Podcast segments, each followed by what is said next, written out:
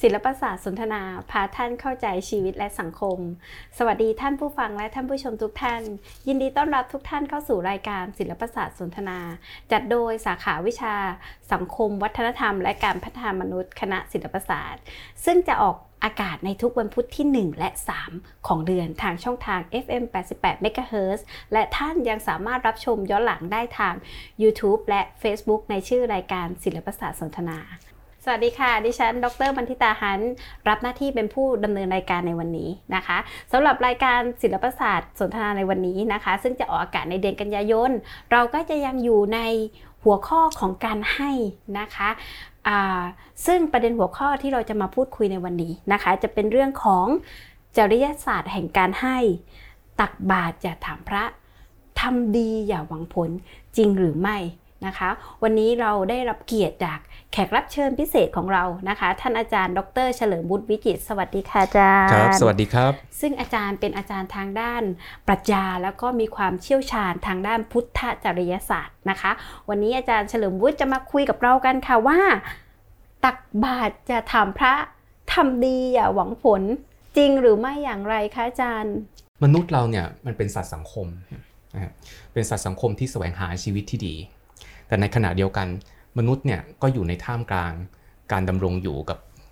คนอื่น ความแตกต่างหลากหลาย การอยู่ร่วมกับผู้อื่นด้วยนะครับ ภายใต้เงื่อนไขนี้มันทำให้การให้การรับแล้วก็การต่างตอบแทนเนี่ยมันเป็นคุณลักษณะพื้นฐานของความเป็นมนุษย์เลยนะครับอพอเราเกิดมาสถานภาพแรกของเราเลยก็คือ การเป็นผู้รับแล้วใครคือผู้ให้คนแรกของเราครับ แม่ ใช่ พ่อแม่เป็นผู้ให้กับเรา แล้วเมื่อพอเราโตขึ้น เราก็ได้ตอบแทนกลับไปสู่พ่อแม่นั่นคือเรากลับไปเป็นผู้ให้อีกครั้งหนึ่งนะครับมันก็วนเวียนอยู่อย่างเงี้ยพูดอย่างนี้ก็อาจจะเหมือนง่ายนะครับ แต่จริง ๆแล้วมันมีความซับซ้อนแล้วก็มีทัศนะที่แตกต่างหลากหลายในการมองพฤติกรรมของการให้การรับ แล้วก็การต่างตอบแทนนะครับพอผมมาคิดอย่างนี้ปุ๊บก็เราก็มาคิดถึงในมุมมองของสังคมไทยอะ ว่าสังคมไทยมองการให้การรับแล้วก็การต่างตอบแทนเนี่ยยังไง ผมก็เลยคิดถึงสองสำนวนที่อาจารย์เพิ่งพูดไปตะกี้นี้ครับขึ้นมาว่าสังคมไทยจะมีสำนวนแรกก็คือตักบาตรอย่าถามพระแล้วก็ทำดีอย่าหวังผลดูเหมือนมันเป็นนิยามของการให้ที่ดีสำหรับสังคมไทยเลยเหมือนเราท่องนี้กันมาแต่เด็กใช่ไหมครับมันดูมันเป็นนิยามของการให้ที่ดีว่ามันต้องเป็นลักษณะอย่างเงี้ยใช่ไหมซึ่งทำให้ผมก็ตั้งคำถามต่อไปว่า เอ๊ะ นี่มันเป็นการให้เป็นนิยามของการให้ที่ดีหรือเปล่า อืมพอตั้งคำถามอย่างเงี้ยเราก็เลยเข้าไปทบทวนความหมายของการของสำนวนนั้นนะครับว่า เอ๊ะ มันแปลว่าอะไรกันแน่ ตักบาตรอย่าถามพระซึ่งซึ่งดิฉันเชื่อว่ามันเป็นสิ่งที่คุ้นหูมากเลยนะจ๊ะในสำนวนนี้เชื่อว่าหลายคนก็ได้ยิน สำนวนนี้บ่อยนะคะตักบาตรจะถามพระ แล้วเราก็ทำอย่างนั้นด้วยทำอย่างนั้นในเชิงพฤติกรรมด้วยอย่างอาจารย์ อาจารย์ตุกตาเนี่ยเขาชอบตักบาตรทุกเช้าเงี้ยเขาก็ไม่เคยถามพระว่าอยากฉันอะไรใช่ไหมครับ การตักบาตรไม่เคยมีใครถามว่าพระท่านจะฉันอะไรเราก็เอาไปใส่บาตรเลยถูกต้องไหมครับ ก็คือตักบาตรอย่าถามพระ แต่มันเป็นสำนวนมันก็ต้องไปไกลกว่าพระแน่นอน แต่มันหมายความว่ายังไง เราเข้าใจมันว่ายังไงว่า ตักบาตรอย่าถามพระ มันแปลว่าอะไร อืมมันแปลว่าอย่างนี้หรือเปล่า เวลาเราตักบาตรเนาะลองลองคิดนะครับเป็นเราเป็นอย่างนี้ป่ะปู่ย่าหรือบรรพชนเราหรือบรรพบุรุษเราที่ตายไปแล้วเนี่ยเรารู้ว่าท่านชอบกินอะไร เช่น ท่านชอบกินข้าวขาหมูท่านชอบกินฝอยทอง ท่านชอบกินแกงส้มอะเราก็จัดให้เอาไปใส่บาตรให้พระ พระก็ต้องรับ เพราะเลือกไม่ได้ อย่างนั้นหรือเปล่าถึงที่ที่นี่เป็นความหมายของตักบาตรจะถามพระหรือเปล่าอาจารย์เปิดประเด็นมาได้ดีเห็นด้วยกับอาจารย์นะคะเชื่อว่าหลาย ๆ คนที่ที่ได้ฟังแล้วก็รับชมอยู่ก็ก็จะคงจะเป็นอย่างนี้เหมือนกันว่าเฮ้ยคุณยายเราชอบกินอะไร คุณตาเราชอบกินอะไร เราก็เอาสิ่งที่ท่านชอบไปใส่บาตรใส่บาตรให้เพื่อให้ท่านไปกินในสวรรค์แล้วเราก็คิดว่าเนี่ยเราได้บุญแล้ว พระจะปิดฝาบาทก็ไม่ได้ พระท่าน ก็รับไป เราก็ไม่เคยถามว่า เออ ท่านสุขภาพเป็นยังไง เราก็ไม่ถาม ท่านชอบกินไหม เราก็ไม่ถาม เอ๊ะตักบาตรจะถามพระเป็นอย่างนี้หรือเปล่า หรืออีกพฤติกรรมหนึ่งคืออ๋อไปถวายสังฆทาน อันนี้ไปไกลกว่าตักบาตรไปถวายสังฆทานฝันไม่ดี อยากจะทำบุญหรือวันเกิดเราก็ไปถวายสังฆทาน เราก็เข้าร้านสังฆพันธ์แล้วก็ไปเจอไอ้ถังเหลืองๆถังบางๆเหลืองๆเราก็หิ้วเลย แล้วก็เอาไปที่วัด เราไม่เคยตรวจสอบเลยว่าในถังนั้นมีอะไร มีคุณภาพไหม ถังนั้นดีหรือเปล่า เราก็เอาไปถวายท่านเลยที่วัด ถวายหลวงพ่อเลยที่วัด หลวงพ่อท่านก็ไม่ปฏิเสธ หรือเพราะหรือเพราะปฏิเสธไม่ได้ก็ไม่รู้ ท่านก็รับไป เราก็คิดว่า เอ๊ะ เราได้บุญแล้ว เราถวายเสร็จ เราก็ต้องได้บุญนะอันนี้คือตรงๆ คือเรื่องเกี่ยวกับพระ เรื่องเกี่ยวกับการให้ใช่ไหมครับ แต่ถ้าเกิดไปไกลกว่านี้อีกหน่อย ไปไกลกว่าเรื่องพระซะหน่อย ดูทีวี เห็นชาวป่า ชาวดอย ชนกลุ่มน้อยที่ลำบากยากแค้น เราเห็นความลำบากเขา เราก็รวบรวมสิ่งของต่างๆ ผ้าห่มผ้านวม เสื้อผ้าเหลือใช้ หนังสือหนังหา พากันไปขึ้นดอยไปตามตะเข็บชายแดน แล้วก็เอาไปให้เขา พอให้เสร็จก็ถ่ายรูป แล้วก็ลงโซเชียล เราได้ทำดีแล้ว แต่เราเคยตั้งคำถามไหมว่า คนรับอยากรับหรือเปล่า ใช่ไหมครับ อืม อาจารย์เคยไหมเรารับของของใครบางคนมาแล้วรู้สึกอึดอัดใจ แต่เราต้องรับ แต่เราต้องให้เรามาแล้ว ใช่ รับเสร็จแล้วเป็นภาระรับเสร็จแล้วอึดอัดใจ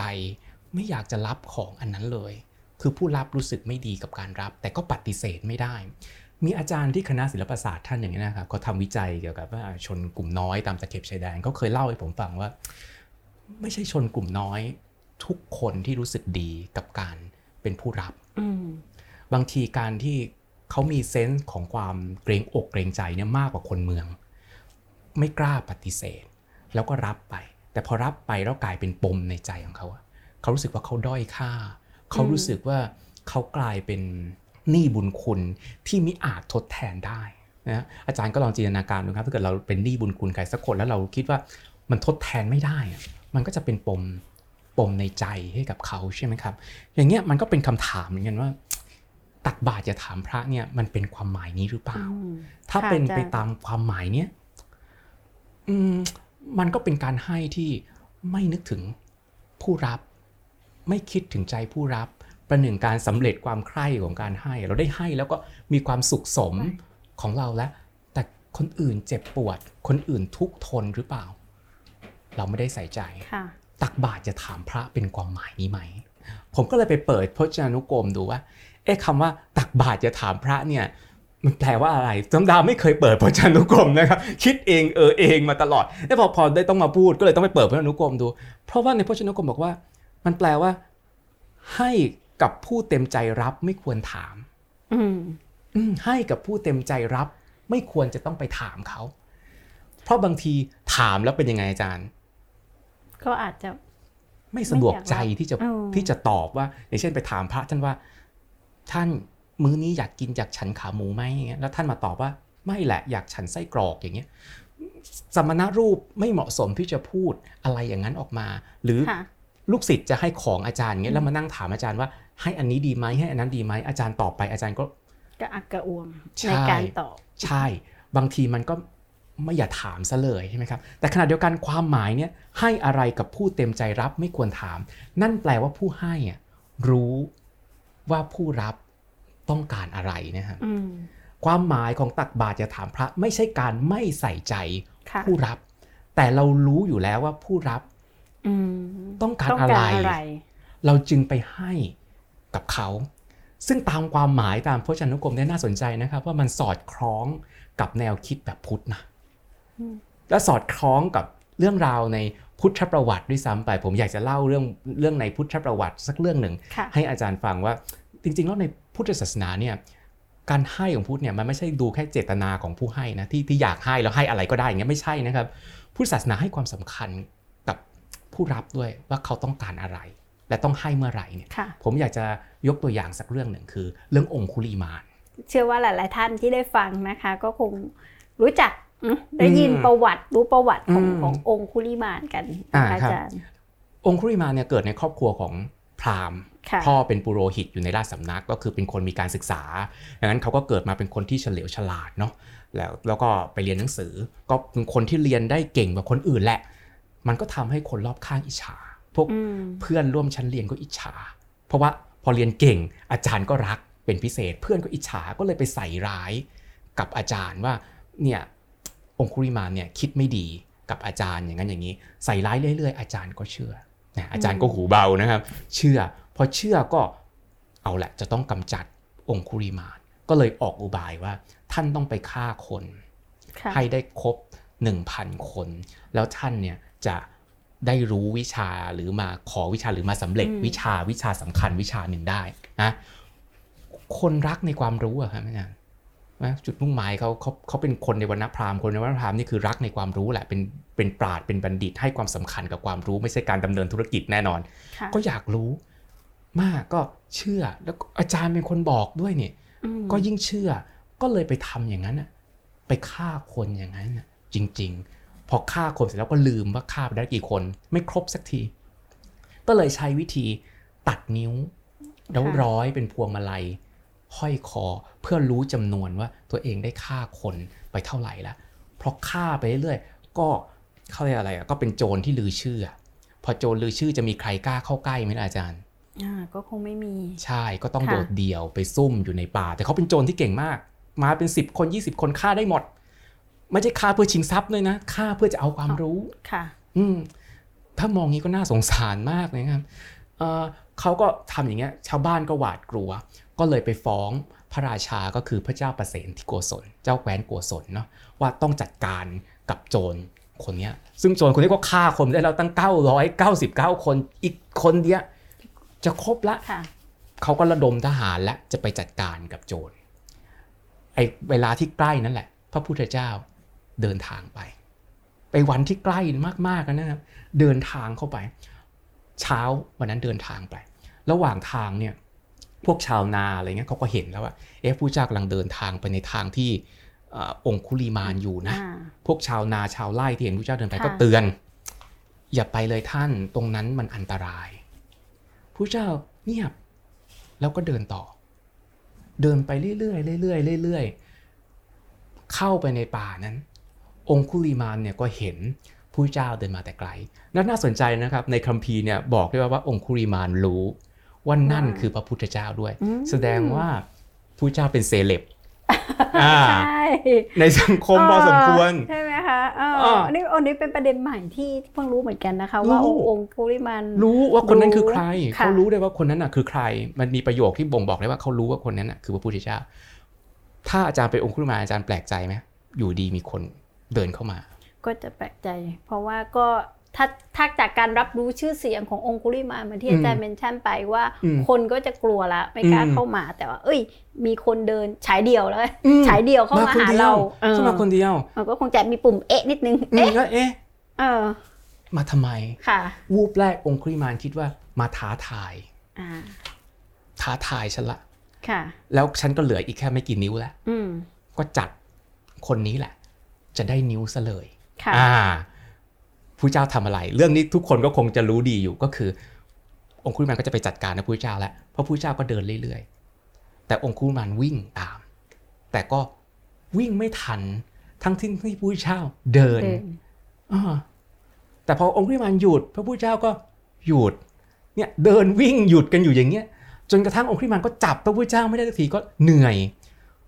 พอเหนื่อยแล้ว องคุริมานก็ก็ก็บอกพระเจ้าว่าให้ให้หยุดใช่ไหมครับ แล้วพระเจ้าก็พูดอมตะวาจาที่ทุกคนต้องจำได้เลยก็คือเราหยุดแล้วท่านหยุดหรือยัง อ่า เราหยุดแล้วแต่ท่านน่ะยังไม่หยุดนะตรงนี้สำคัญมากนะอาจารย์ เพราะตอนที่ผู้เจ้าพูดประโยคนี้ผู้เจ้ายังเดิน แต่องคุริมานน่ะ หยุดอยู่นิ่งแต่ผู้เจ้าก็บอกว่าฉันหยุดทั้งๆทที่พระองค์เดิน แล้วบอกพระองค์คุริมานไม่หยุดทั้งๆทที่องค์คุริมานเหนื่อยและยืนนิ่งๆคำพูดกับสิ่งที่ปรากฏในโลก มันขัดแย้งกัน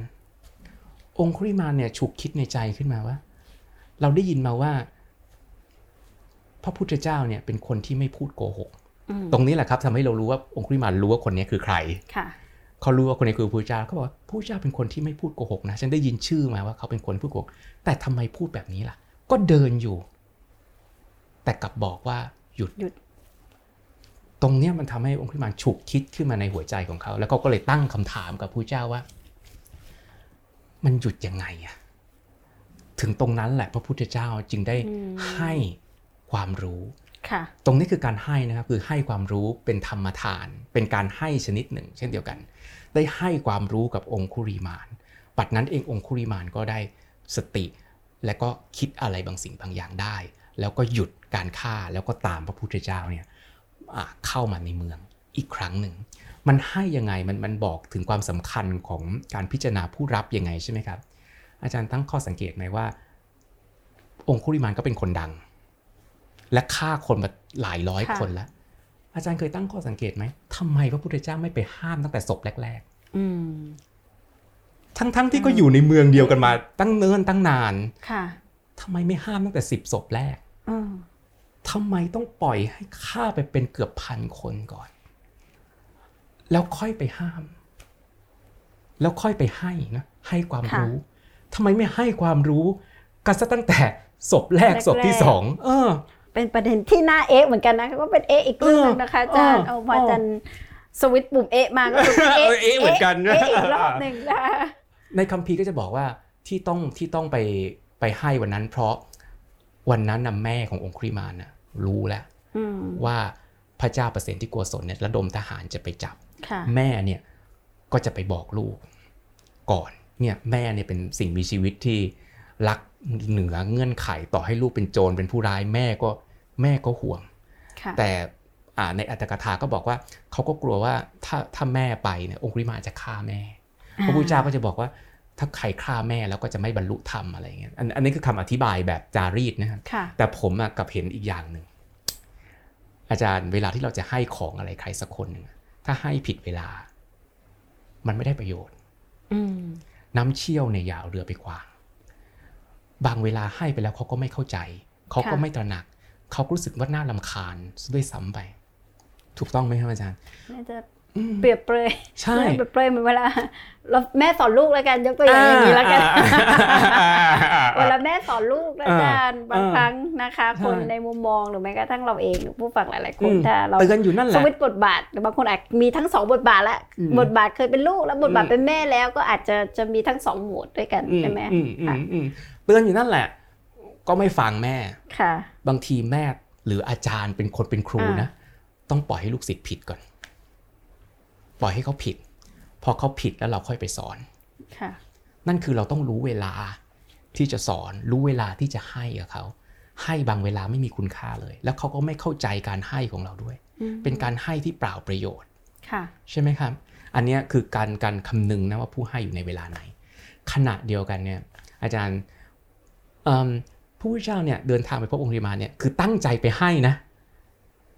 แต่กลับใช้อุบายให้เขาขอ คือไม่ใช่เดินไปแล้วจะไปให้ความรู้เขา แต่ไปสร้างอุบายให้เขาเอ๊ะ ตั้งแต่ปรากฏตัวเข้ามาแล้ว คนเดียว คนเดียวแล้วมันเอ๊ะตั้งแต่เวลานั้นแล้วเอามาทำไม คนอื่นกลัวฉัน คนอื่นรังเกียจฉัน แต่คนเนี้ยเข้ามามันทำให้เขาเอ๊ะตั้งแต่ประโยคแรกแล้ว แล้วมาเอ๊ะที่สองคือ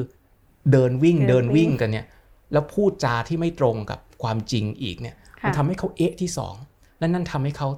ขอให้พระองค์ให้ ดังนั้นการให้เนี่ยมันต้องมีศิลปะ ไม่ใช่ผีผามจะให้ บางทีเราต้องยั่วยุให้เขาขอเรา แล้วเมื่อนั้นแหละการให้เนี่ยมันจะมีประโยชน์มากที่สุดสำลิดผลมากที่สุดเกิดขึ้น เพราะเขาเห็นแล้วว่ามันสำคัญค่ะอืมเราถึงให้ไป อาจารย์จะเห็นแล้วนะครับว่า ถ้าจากตัวอย่างเนี่ยเอาแค่ตัวอย่างเดียวก็พอนะครับ จากตัวอย่างนี้จะเห็นแล้วว่าพระพุทธเจ้าหรือพุทธศาสนาให้ความสำคัญกับการคำนึงถึงว่า ผู้รับคำนึงถึงผู้รับว่าเป็นยังไง พร้อมหรือไม่พร้อมยังไง และการให้เองก็ต้องมีชั้นเชิง มีศิลปะของการให้มันถึงทำให้การให้นั้น มันทรงประสิทธิภาพสูงสุดขึ้นมาด้วย โอเคนะคำถามต่อไปอาจจะต่อเนื่องมาจากที่อาจารย์พูดถึงเมื่อกี้นะคะว่าอาจารย์พูดถึงว่าเราให้ความสำคัญกับผู้รับ ก็เปรียบเหมือนยกตัวอย่างย้อนกลับไปยังตัวอย่างองคุลิมาเมื่อกี้เหมือนอาจารย์บอกว่าพระพุทธเจ้าก็รู้จักองคุลิมามาก่อน นั่นแสดงว่าท่านพระพุทธเจ้าก็อาจจะได้ทำความรู้จักกับกับกับผู้รับมาก่อนใช่ไหมคะแต่ถ้าเราอยู่ในในบริบทที่เรา เราไม่มีเวลาได้ทำความรู้จักกับผู้รับ แต่ว่าเราเราวิลลิ่งเราอยากที่จะให้อะค่ะอาจารย์ เออแล้วเราอาจจะอยู่ เราเราเราไม่ไม่ได้รู้จักกันมาก่อนไม่ได้เวลาเออต่างวัฒนธรรมต่างต่างที่อะไรอย่างเงี้ยเราก็แต่เราอยากจะให้เราเราเราอยากจะจะให้ละนะคะเออไม่รู้ว่าสถานการณ์อย่างนี้เรา จะทำยังไงดีจะควรจะทำอย่างไรมีวิธีการคิดอย่างไรดี เป็นการให้ที่ยังคำนึงถึงผู้รับอยู่ ไม่ใช่ให้ตามใจปรารถนาของฉันแล้วก็ฉันอยากจะยัดเยียดให้อะไรก็ให้ จะทำยังไงในสถานการณ์นี้สถานการณ์นี้ในโลกยุคปัจจุบันที่การเดินทางมันมันคล่องขนาดนี้มันเกิดขึ้นได้บ่อยนะครับที่เราต้องปฏิสัมพันธ์กับคนที่เราไม่รู้จัก แล้วเราจะให้เขายังไง เราจะเปิดความสัมพันธ์ยังไง อันนี้อยากจะยืมแนวคิดของขงจื่อมาใช้สักหน่อยแต่จริงๆก็ใกล้เคียงกับพุทธนะครับขงจื่อเขามีหลักการหลักการหนึ่ง น่าสนใจมาก หลักการนั้นคือ สิ่งใดตนไม่ปรารถนา สิ่งนั้นอย่าทำกับผู้อื่นก็คือการเอาใจเขามาใส่ใจเรา ถ้าเรายังไม่รู้จักก็เอาใจเขามาใส่ใจเรา แต่ที่ขงจื่อพิเศษเป็นพิเศษกว่าคนอื่น คือการพูดว่าสิ่งใดตนไม่ปรารถนา สิ่งนั้นอย่าทำกับผู้อื่น นั่นคือไม่ใช่เราชอบอะไรแล้วไปทำคนอื่นนะครับ เราไม่ชอบอะไร เราอย่าไปทำกับคนอื่น ตรงนี้น่าสนใจตรงที่ปรัชญาขงจือหรือแม้แต่พุทธเองนะครับ ก็มีความเชื่อลึกๆว่า สิ่งที่เราไม่ชอบเนี่ย มันมักใกล้เคียงกับคนอื่น ขณะที่สิ่งที่เราชอบเนี่ย มันมักมีลักษณะเฉพาะที่หาส่วนร่วมกันอาจจะยากสักหน่อย ความชอบมันขึ้นอยู่กับวัฒนธรรมด้วย ขึ้นอยู่กับรสนิยมขึ้นอยู่กับอะไรหลายอย่างมาก แต่ความไม่ชอบเนี่ยมันใกล้นะครับ เช่น อาจารย์ไม่ชอบให้ใครนินทา อาจารย์ก็อย่าไปนินทาคนอื่น เราไม่ชอบให้ใครทำร้ายเห็นไหมครับ มันใกล้กันมากกว่านะแต่ขณะที่เราชอบเนี่ยเราชอบกินเค้กส้ม เราชอบกินเค้กเออมันมันความชอบมันมันหลากหลายเกินไปดังนั้นถ้าเรายังไม่รู้จักใครแล้วเราจำการจะให้เขาเริ่มต้นจากตรงนี้ครับ เราไม่ชอบอะไร ก็อย่าไปทำอะไรกับเขา อันนี้จะเป็นการเปิดประตูแห่งความสัมพันธ์ที่จะเข้าไปหาคนที่ต่างจากเรา เมื่อเราได้รู้จักกับเขา โอกาสที่จะขัดแย้งกับเขาเนี่ยมันน้อยแล้วเพราะเราไม่ทำสิ่งที่เขาไม่ชอบ มันก็มีโอกาสที่ทำความรู้จักกัน เมื่อนั้นเนี่ยเราเมื่อเมื่อเราได้รู้จัก เราค่อยไปทำสิ่งที่ชอบทำสิ่งที่เขาชอบ พอเรารู้จักแล้วนี่ครับเรารู้จักผู้รับแล้วคราวนี้เราก็ทำสิ่งที่ชอบทำสิ่งที่เขาชอบให้แก่เขาอ่าอันนี้ก็จะเป็นวิธีการถ้าเราให้โดยที่เราไม่รู้จักกัน โอเคนะคะอาจารย์อันมีอีกมีอีกสุภาษิตหนึ่งเมื่อกี้ที่เราเกริ่นเปิดหัวที่อาจารย์ยังยังไม่ได้พูดถึงนะคะ แล้วทำดีอย่าหวังผลละคะอาจารย์ ประโยคที่ว่าทำดีอย่างหวังผลเนี่ย ทำไมต้องทำไมต้องห้ามหวังผล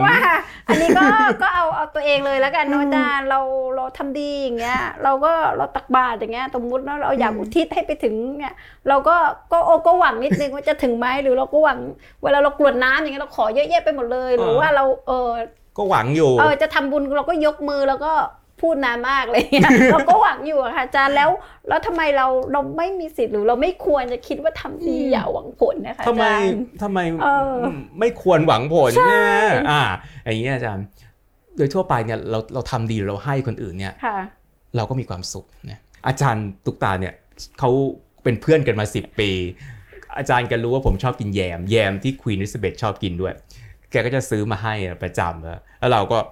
กินแล้วเราก็ชอบเราก็ไปบอกอาจารย์ว่าชอบ อาจารย์ก็มีความสุขที่ให้เพื่อนกินแล้วเพื่อนชอบอ่าก็ยังมีความสุข แต่บางทีอะเราให้แล้วมีความทุกข์ก็มีเหมือนกันใช่ไหมอ๋ออาจารย์เคยไหมให้แล้วดันทุกข์มีนะอาจารย์เชื่อว่าหลายคนมี แล้วทำไมอะทำไมทำไมให้แล้วอาจารย์เกิดทุกข์ขึ้นมา เราน่าจะมีมีมีความคาดหวังเนาะสำหรับตัวดิฉันดิฉันว่า พอเราให้ไปปุ๊บเรามีความคาดหวัง เช่นทำงานวิจัยงานหนึ่งสมมุตินะคะให้กับทุนนั้นเราคาดหวังวิเราไปทำมันต้องเป็นอย่างนั้นเป็นอย่างนั้นสิอะไรอย่างเงี้ยซึ่งพอมันมันวืดแล้วกันเออมันก็เฟลนิดนึงใช่ไหมสำหรับผู้ศาสนาผู้ศาสนามองว่าอย่างนี้ครับคนที่ให้แล้วคาดหวังเนี่ยความทุกข์มันเกิดจากคาดหวังนี่แหละ พอให้แล้วหวังเนี่ยมันก็จะทุกข์ทันทีอคนที่ให้แล้วหวังสำหรับผู้ศาสนาแล้วคือคนที่ไม่เข้าใจความจริงของโลก ว่าโลกนี้แท้จริงแล้วมันควบคุมไม่ได้เราก็เลยไปหวัง ความหวังนี่มีหลายลักษณะที่ทำให้ทุกข์นะครับ หวังอันแรกเลยเป็นความหวังของคนดีด้วยนะ ไปช่วยเขาแล้วหวังให้เขาประสบความสำเร็จเขามาปรึกษาเราเราให้ความเห็นไปแล้ว เราก็อยากให้เขาสำเร็จถ้าเขาสำเร็จเราก็สุข แต่พอเขาไม่สำเร็จเราก็ทุกข์อันนี้คือหวังว่าเขาจะสำเร็จตามที่เราต้องการและปรารถนา ภาษาพี่มาชาก็คือ ต้องอย่าอินเกินอืมคือไปอิน ไปดึงเขามาเป็นของของเราค่ะนั่นคือเพื่อนของเรา นั่นคือพ่อของเรา นั่นคือลูกของเรา ช่วยแล้วต้องสำเร็จ พอไม่สำเร็จก็ก็ทุกข์นั่นคือหวังแบบอาจแรจะกเพราะว่าเราเราพ่วงความรู้สึกของเราไปกับปัญหาของเขา สมมติใช่อาจารย์ถ้าถ้าเป็นเรื่องที่อาจารย์ยกตัวอย่างอะเนาะเราอืมเราพ่วงเราอินไปด้วยว่าเขากลับมา ใช่อาจารย์ใช่อืมใช่ครับ หวังอีกแบบหนึ่งคือ หวังได้วัตถุกลับคืนมา อ่า อืม หวังว่าเขาจะมาชดใช้บุญคุณกับเรา พอเราอืมลำบากเขาก็จะกลับมาชดใช้บุญคุณให้กับเรา พอเขาไม่มีเงินเราให้เขายืมเงิน ในอนาคตอ้าวอ่าเราไม่มีไม่มีบ้างเขาก็ต้องมาทดแทนฉันสิ นั่นคือหวังให้เขากลับคืนมาด้วยวัตถุ แต่มันชัวร์ไหมล่ะครับว่าคนที่เราให้เขาไปเขาจะคืนเราด้วยวัตถุ มันก็บังคับเขาไม่ได้เช่นเดียวกัน ค่ะ ความคาดหวังอีกแบบหนึ่ง คือหวังจะมีความหมายในสายตาของคนอื่น ให้แล้วก็หวังว่าจะมีความหมายในสายตาเขาอืมหวังว่าเขาจะรักเราเมื่อเราอะอ่าให้แล้วเราไปจีบเขาใช่ไหมครับ เราให้เขาก็หวังว่าเขาจะรักเรากลับมา บางคนให้หวังได้โลกอืมคือได้รับการสรรเสริญ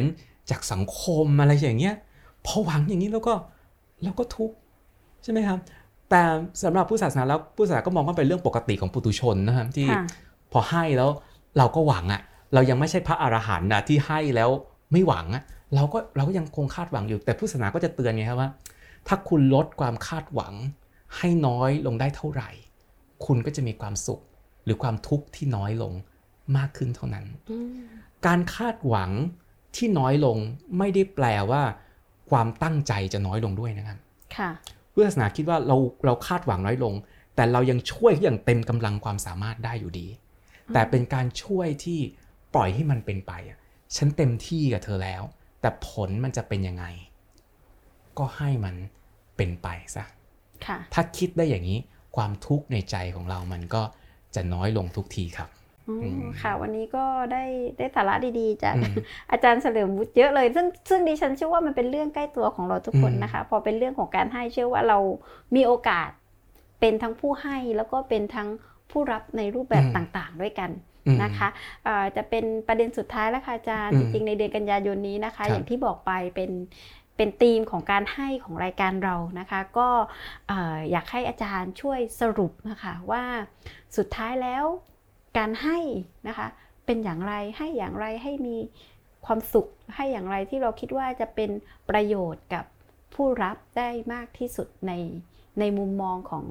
ทางปรัชญาของอาจารย์ ครับ ผมจะสรุปอย่างนี้แล้วกันว่าเรามาให้กันเถอะค่ะ แต่ขณะเดียวกันเมื่อเราเป็นผู้ให้ก็จงตระหนักไว้เสมอนะครับว่าเราก็เป็นผู้รับ โดยที่ไม่ต้องร้องขอเราได้สถานั้นสถานะนั้นโดยเฉียบพลันเมื่อเราให้ทันที